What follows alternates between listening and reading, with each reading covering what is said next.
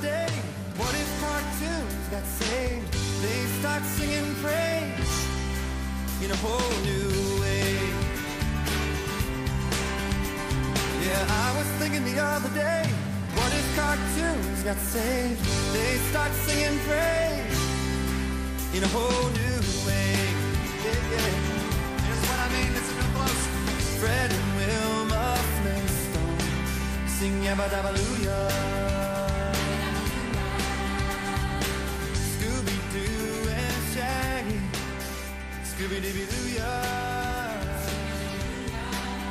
And the Jetsons' dog named Astro. Ruh, ruh, ruh, ruh.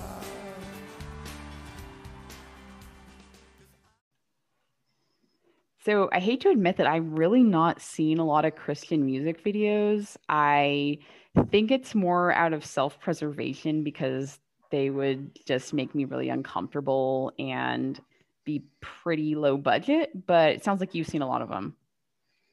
I, I've seen uh, a number of Christian music videos. Um, I think the game really changed with D C Talk. Uh, I think that's pretty well... Uh, known that the rap group D C Talk uh, had a vision. It was really Toby Mac who had a vision that in order to get crossover appeal, you had to make music videos the same way that secular music was making music videos. Yeah, and then you could just kind of like, you wouldn't really get airplay on M T V or V H one, but I guess you could kind of sneak it out there somewhere, and if kiddos liked it, then you get some mainstream exposure, I guess. To- to- Toby Mac was really about bringing rap to Christians, not bringing Christianity to rap fans. Um, like in the early nineties when their group like started, it literally, and we're not talking about D C Talk today, but literally Michael Tate would be singing in churches, and then they would be like, Uh, he'd be like, I'm going to bring my buddy uh, Toby up and he's going to do his thing. It's a little different, but I think you'll like it. And they wouldn't even ever say the word rap. And then Toby Mac would just start rapping because like conservative churches in the early nineties did not like hip hop. Yeah. I mean, you have a very um, specific demographic that you're, you're having in churches. I mean, even before, I remember growing up and there'd be like the screen and the lyrics presentation, and someone like might have like a bass guitar and there'd be the mm. drums with the little plastic thing around it. Right. And it was like, I knew that, that usually the older crowd did not like that because it was then bordering on almost like rock. So of course you'd have the, you know, the hesitance, you know, right. Or getting into rap or hip hop or, you know, you got to keep, keep like the hymnal, the organ, you got to keep it more traditional. Right, right. Today, we are not talking about D C Talk. We're not talking about rap. And we're not even talking about a music video. Um, we are talking about a guy with a piano and sometimes a guitar who won the nineteen ninety-nine Dove Male Artist of the Year Award. We're talking mm. about Chris Rice. Do you know who Chris Rice is? No, that's such a generic name that does not does not set him apart from, you know, you've you've got Michael W. Smith, you know, instead of just Michael Smith, and Steven Curtis Chapman. But um, I'm not familiar with Mister Rice. So uh, let's send you a picture of Chris Rice so you can get a, a vision of what this uh, genius looks like. Okay. And see if he looks like a Chris Rice. I think I think he looks like a Chris. Here we go. Take a look at that. So, oh god. While, while Marissa looks at Chris Rice, are you already looking at what what what does he look like? Um, he reminds me of God. What's his face? The creepy mofo that. They were later, he was later found to be a creepy mofo. Um, John K., right? From Ren and Stimpy. Oh, yeah. Um, yeah. He gives me that vibe. And I don't know if it's because it's, it's a nineties thing or, yeah. that, that, that is pretty that, apropos. He gives me that vibe. I, you have a good, uh, a good vibe for those things, I guess, because we'll have, talk about that a little bit. you have you have a good creep dar. That's good. Um, that's it's helped me a lot in my youth. So we are going to talk about a song that never had a music video, and in fact was a hidden track. Um, we will talk about why it was a hidden track, how it became uh, played, and why it is one of the most controversial Christian songs, probably the most controversial Christian song of the early two thousands. Um, and you just, you just listened to it. So I just listened to this song for the first time. It is one of those songs, not even necessarily Christian songs, but it's one of those songs that I would imagine would play in one of our middle school or high school chapels, and right. It would be very wink, wink, nudge, nudge for mm-hmm. the kids. And I would most likely look at my friends sitting around me and just make this face like, please kill me now. Um, so before we get into it, I, I mentioned that there was controversy around it. Do you think you know why it was controversial? I would make a guess of why I would think it was controversial. Um, probably it's probably way off because my mind thinks of the stupidest, the stupidest things. But okay, I, so, I so, have an idea. Okay, so save it because uh, I want to give a little background about Chris Rice, very, very brief, and then we'll talk about about this song. Um, so Chris Rice was a guy who grew up in Maryland. Um, had a couple years of piano lessons as a kid, but didn't necessarily, um, he wasn't like a, a prodigy or anything. Um, he was into church, um, went through college working as like a youth counselor at like Christian camps and stuff like that. Um, and that's where he would play music and do like little skits for the campers. um, And in fact, is where he wrote the song that you listen to. He was, I think you can see that. I think you can hear it. Um, it like like you said, um, it has that vibe of like uh, campy, um, good-natured fun. Yeah, and I will be one hundred percent transparent. I went to two Christian summer camps, week-long summer mm. camps when I was... I want to say eleven, twelve, thirteen, and I absolutely hated them. I not, you know, not to mention I'm I'm a pretty antisocial individual anyway. I get along with right. people, but I cannot stand the forced, like, let's have a campfire and then let's have Bible study. And songs like this would always come up, and it would be, you know, there'd be that kind of, they, there'd be songs with like somewhat innuendos, but it was all right. clean and it was all silly fun and games. And I was just that kid who would just sit there stone faced, like, I'm not going to do this. Why am I mm. here? Right. Um, so uh, if Chris Rice was your counselor though, and he was playing this kind of music, you think you'd have more fun? Um, I mean, looking at his picture staring at me right now, um, upping my discomfort level. Um, I just always thought it was just very, very try hard when you had, you know, now in retrospect, the camp counselors were probably, you know, younger than, than I am now. You know, they're probably in their, right. you know, early mid twenties, and they were the evangelical crowd. Maybe they just needed a summer job to make some money. Um, mm-hmm. I do have um, a couple close friends that were um, camp counselors at Christian camps, and it was more like, good for you. This is something mm-hmm. you want to do. It's a fun way to spend your summer. But I, being the, you know, very introverted, antisocial um, mm-hmm. person I was that didn't always want to go along with that, I was just like, okay. Um, it just... It always seemed really fake to me to try to shoehorn in, you know, pop culture and things like that with with worship and praise music. I, I can totally see that. Um, Chris Chris Rice did not necessarily have that problem. Um, he spent almost twenty years um, as a traveling speaker and songwriter musician playing Christian high school and college conferences and camps all over the country. Um, and then he moved to Nashville and wanted to go like whole hog at becoming a songwriter and an artist. And he wrote a few songs for um, some somewhat notable Christian artists like Kathy Troccoli and Terry Gibbs, who we probably will never talk about. Um, but then he wrote and recorded a song called Welcome to Our World, which I don't know if you've heard of that one, but it's a Christmas song that would later be recorded by Michael W. Smith, Amy Grant, and John Tesh.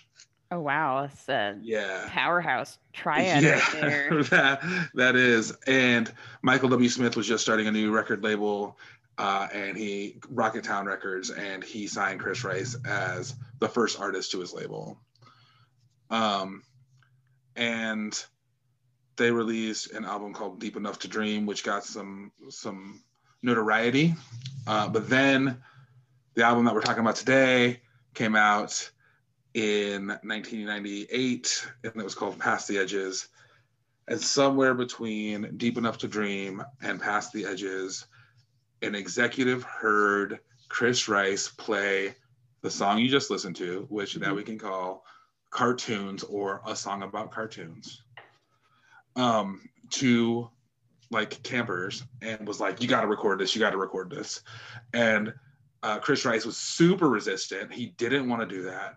Um, I think he's probably already heard some negative feedback about the song. Um, and he knew how popular it was, but it wasn't the kind of music he wanted to make either. Like if you listen to some of his other songs, you're like, okay, um, I can see how you're like a contemporary Christian musician. This is a novelty song. Yeah. Um, and, and Christians love novelty songs. Lots of Christian novelty songs make it big. Um, so that that doesn't surprise me. Like um, the Newsboys, one of their bigger hits uh, early on was "In the Belly of the Whale" about Jonah. Yeah, I can yeah. I can vaguely recall that one, and it was that kind of like, oh, this is a fun song we're gonna sing in chapel, right? Exactly. And yeah, of course, I was resistant. Um, so um, he agreed to put it on Past the Edges, but said that he would only do so if it was a hidden track. Okay. So he wanted to bury it so it would never become a thing. Unfortunately, that did not happen. And lots of f- people found the hidden track, including Christian radio uh, D Js, and they started, play- started playing the song like gangbusters. I was thinking the other day, what if cartoons got saved? They start singing praise in a whole new way. Yeah, yeah. Teenage Mutant Ninja Turtles, cowabunga, dude. And there's Kermit the Frog here singing "Hi Ho Hallelujah." And that little bald guy Elmer Fudd, hallelujah. Cause I was thinking the other day, what if cartoons got saved? They start singing praise in a whole new way. Oh, that big old moose and his friend Rocky, booing Kaluuya. And our favorite bear named Yogi, hey boo boo boo Lula. Then there's all those little blue guys, and they'd sing ha la la la la la la la hallelujah. How about Beavis and that other guy? Nah. So then the resistance started.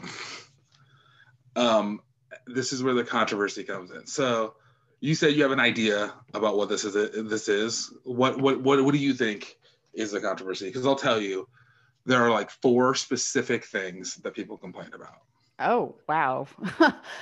so so this song, like you said, it's called Cartoons, and the the whole setup is just taking mainstream cartoon characters, you know, right. Hanna-Barbera, Scooby-Doo, Rocky and Bullwinkle, and just basically using what I would perceive as heavily copyrighted material, um, you know, referencing these different cartoons and, and, you know, imitating them, and it's all good fun. That's the only, I, it surprised me that, that of course people complain about four different things.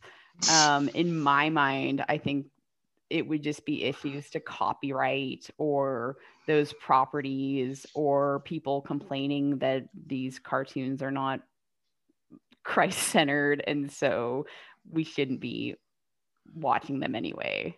But so, but tell um, me, you're pretty way off. Um, oh, good, good, as always. Uh, I I, I will say that the reason why Chris Rice said he wrote the song was kind of the reason that you're saying, that that that he wanted to uh, kind of like uh, show Christians how ridiculous they were being about criticizing these cartoons.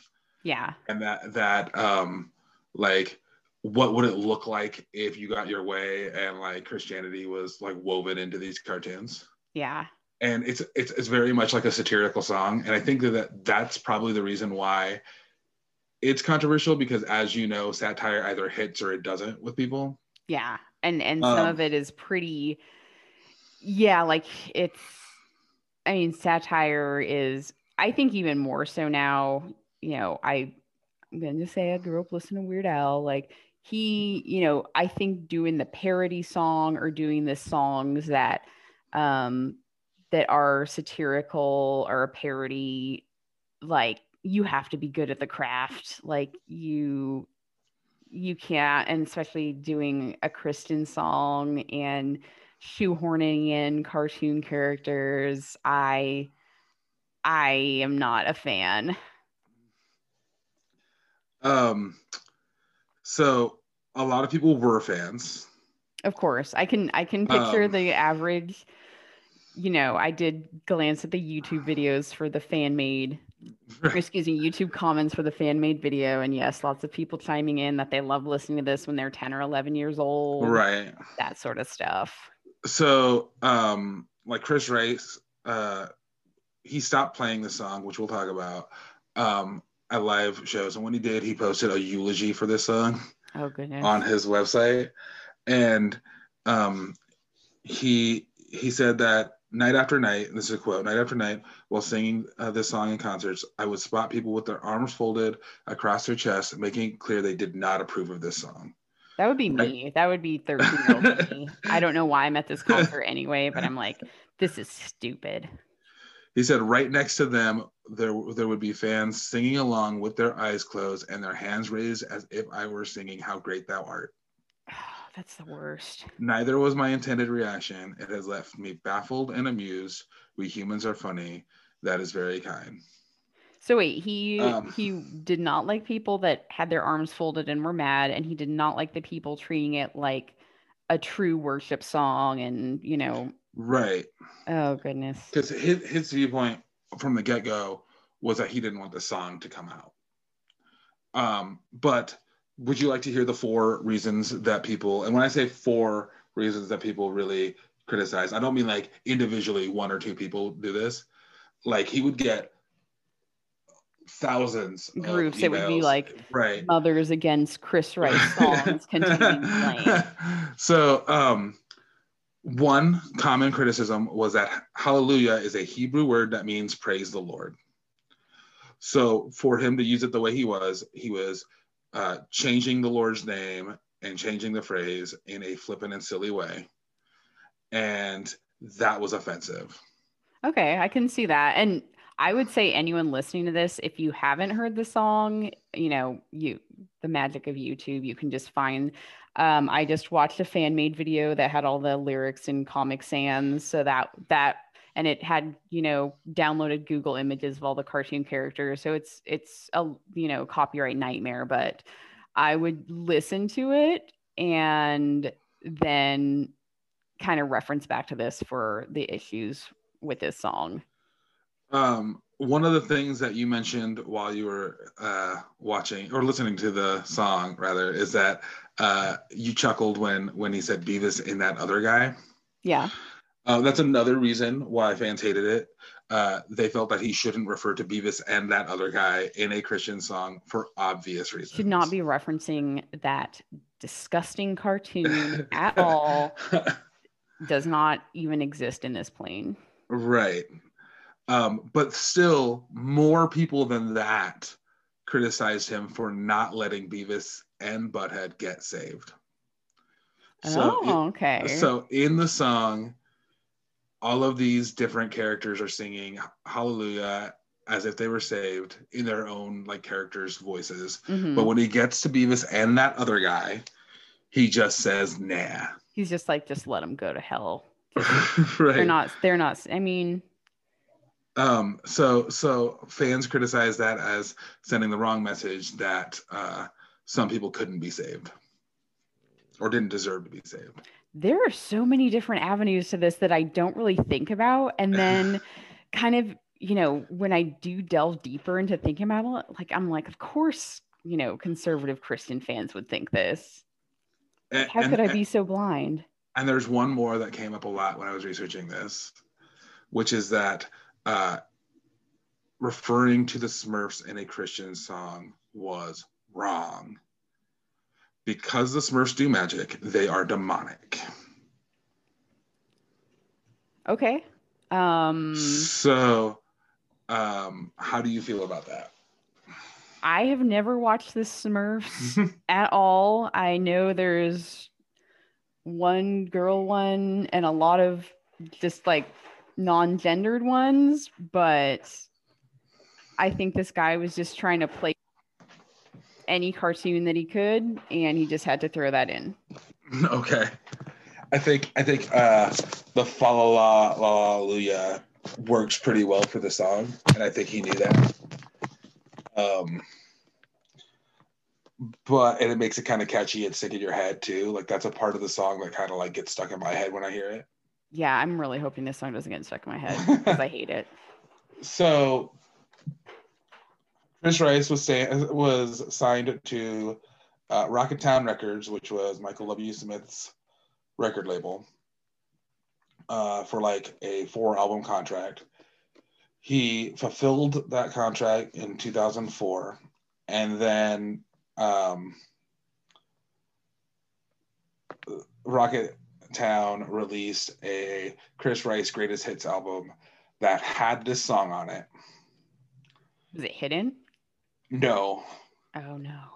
And uh, it had already been getting a lot of airplay. It was already controversial, but when it was re-released, it became a bigger hit. Oh no. In two thousand four, and in November of two thousand four, Chris Rice stopped playing it at live shows. And to, because he had f- fulfilled his contract, Chris Rice left Rocket Town and went to a new label. And while he won't comment the reason, I think it's pretty obvious that this song had a lot to do with it. Um, he really did not like playing this song anymore. He, he didn't like that people didn't get it, that nobody seemed to get his song and what he was trying to say. Um, and the record label was like, no, people love it. You got to keep playing it. Yeah, of course. It's a record label. They want to make exactly. money. Exactly. Like, they don't care what he thinks. um. So I think that uh, b- before this started, I told you something about Chris Rice. Mm-hmm. Uh, and I feel like if you have that in your mind and you hear this song, it, it skews may- it. It skews it entirely. Which I... is the reason why I told you. Um, so now I'm going to tell all the listeners. Uh, in October of this last year, twenty twenty, uh, a young man came forward uh, accusing Chris Rice of sexually assaulting him repeatedly as Uh, a performer and a counselor at Christian camps. Holy shit. Um, and uh, connected to this this one church in particular, who was being who, who another pastor was being investigated. Um, and so like this other pastor was under investigation, and this kid came forward and was like, Chris Rice did this to me. Oh, um, man. So uh, since since that happened, Chris Rice has deleted almost all of his social media. Um, the only thing that exists is his Instagram account, and it's private. Um, he won't he won't like talk to the press or anything. He's just kind of hiding. Um, I don't think he can be charged with anything. I think the statute of limitations is way expired. Um, but I think as kind of a, a juxtaposition to uh, Ray Boltz, his music still plays. His his back catalog get, still gets played on Christian radio. Um, how do you, why do you think that is? I mean, I've never heard of this Chris Rice guy, which is really yeah. odd to me, because that song, that cartoon song, I think you said it came out in two thousand four. Yeah, it, it, well, it, came, it came out. Uh, or you stopped playing it, it in it, two thousand four. Yeah, in, in ninety-eight. And from ninety-eight to two thousand four, which would be like the years that you would have heard it, um, I would think. Uh, it was played all over the place. They probably did play it at, at Christian camp. Um, I don't remember ever at Christian school. Granted, I graduated high school in two thousand five. And I do think this song, you know, once you're hitting your teenage years, it it it is a little, a little too goofy for, I think if you're, you know, elementary, middle school, that's your target age, but... And apparently his target age too. Um, oh! I know I went there, but yeah, I, I mean, I would assume they're not playing it for the reasons that he is, you know, apparently a sexual predator, versus the issues that you mentioned before about like, oh, Beavis and Butthead need to get saved and go to heaven. No, but, they, but what, what I'm saying is that they still play songs like this by Chris Rice, oh, yeah. whereas they don't, where they don't play Ray Rice or Ray Boltz's song for being gay. Well, of course, like he, that's it's just it's just hypocrisy. But, but but I don't understand that, because like Chris Rice assaulted a dude. Is it well, because it's like an allegation? Yeah, so I, I like, feel like any anything of that they just they try to sweep under the rug, and yeah. you know, they do the thing where they're like, oh, he's not a member of the church anymore and he's not an employee. Uh, we cut ties, but never really acknowledging things that happen and, you know, how, you know, people's lives were devastated. It's just like, oh, he's, you know, kind of like the Catholic Church where it's like, oh, yeah, we sent him to another parish and, you know, that was it. When, when I listened to this song right before we started recording, when you were listening to it, I just kept thinking, this dude probably molested a kid right before writing this song. Oh no, don't. Or right after. I mean, and it fits, it just fits so well with that too. Like it, this song would be catnip for children, for a predator. You know what I'm saying? Like he could play yeah. this song to a bunch of kids and they would love it. And then they would just like adore him. Uh. You know what I mean? Just like in, there's always those things where I learn, and then in hindsight, it just really taints the media, or it's just like, nope, not gonna. I mean, kind of like we discussed before, you know, separating the art from the artist. Mm-hmm. Um, yeah, that's that's a shame that, I mean, as a song that I didn't really care for anyway, um, I'm surprised I did not hear it until now. But at the same time, it's like, well, it sounds like some some shit was going down too. Yeah. So that that's uh that's the cartoon song by Chris Rice. Um, yeah, I would encourage everyone to to listen to this, especially the the lyric videos and Comic Sans that have terrible clip art just thrown in. And yeah, apparently I can I can see why kids kids love this song, and you know, now it is kind of just swept under the rug because uh you know, twenty twenty, everyone, you know, stuff happened, including right. including this uh Kentucky church investigating um Chris Rice. There, there you go. Wow, thank you for a very uncomfortable episode. The worst thing is that th- that was like the most lighthearted song in I know it took contemporary a Christian music. It, yeah. So, mm, thanks, Russell. You're uh, welcome. Thanks for introducing this to me, and um, yeah, we'll catch up next week. Definitely. Now, there's a point to this Looney Tune. I'm not an animaniac, but there's a lot of praising to do. Cartoons weren't made for that, it's our job, yeah, yeah. So let's sing hallelujah. All the guys sing with me, here we go. Hallelujah, ladies echo. Hallelujah. Hear it, man. Hallelujah.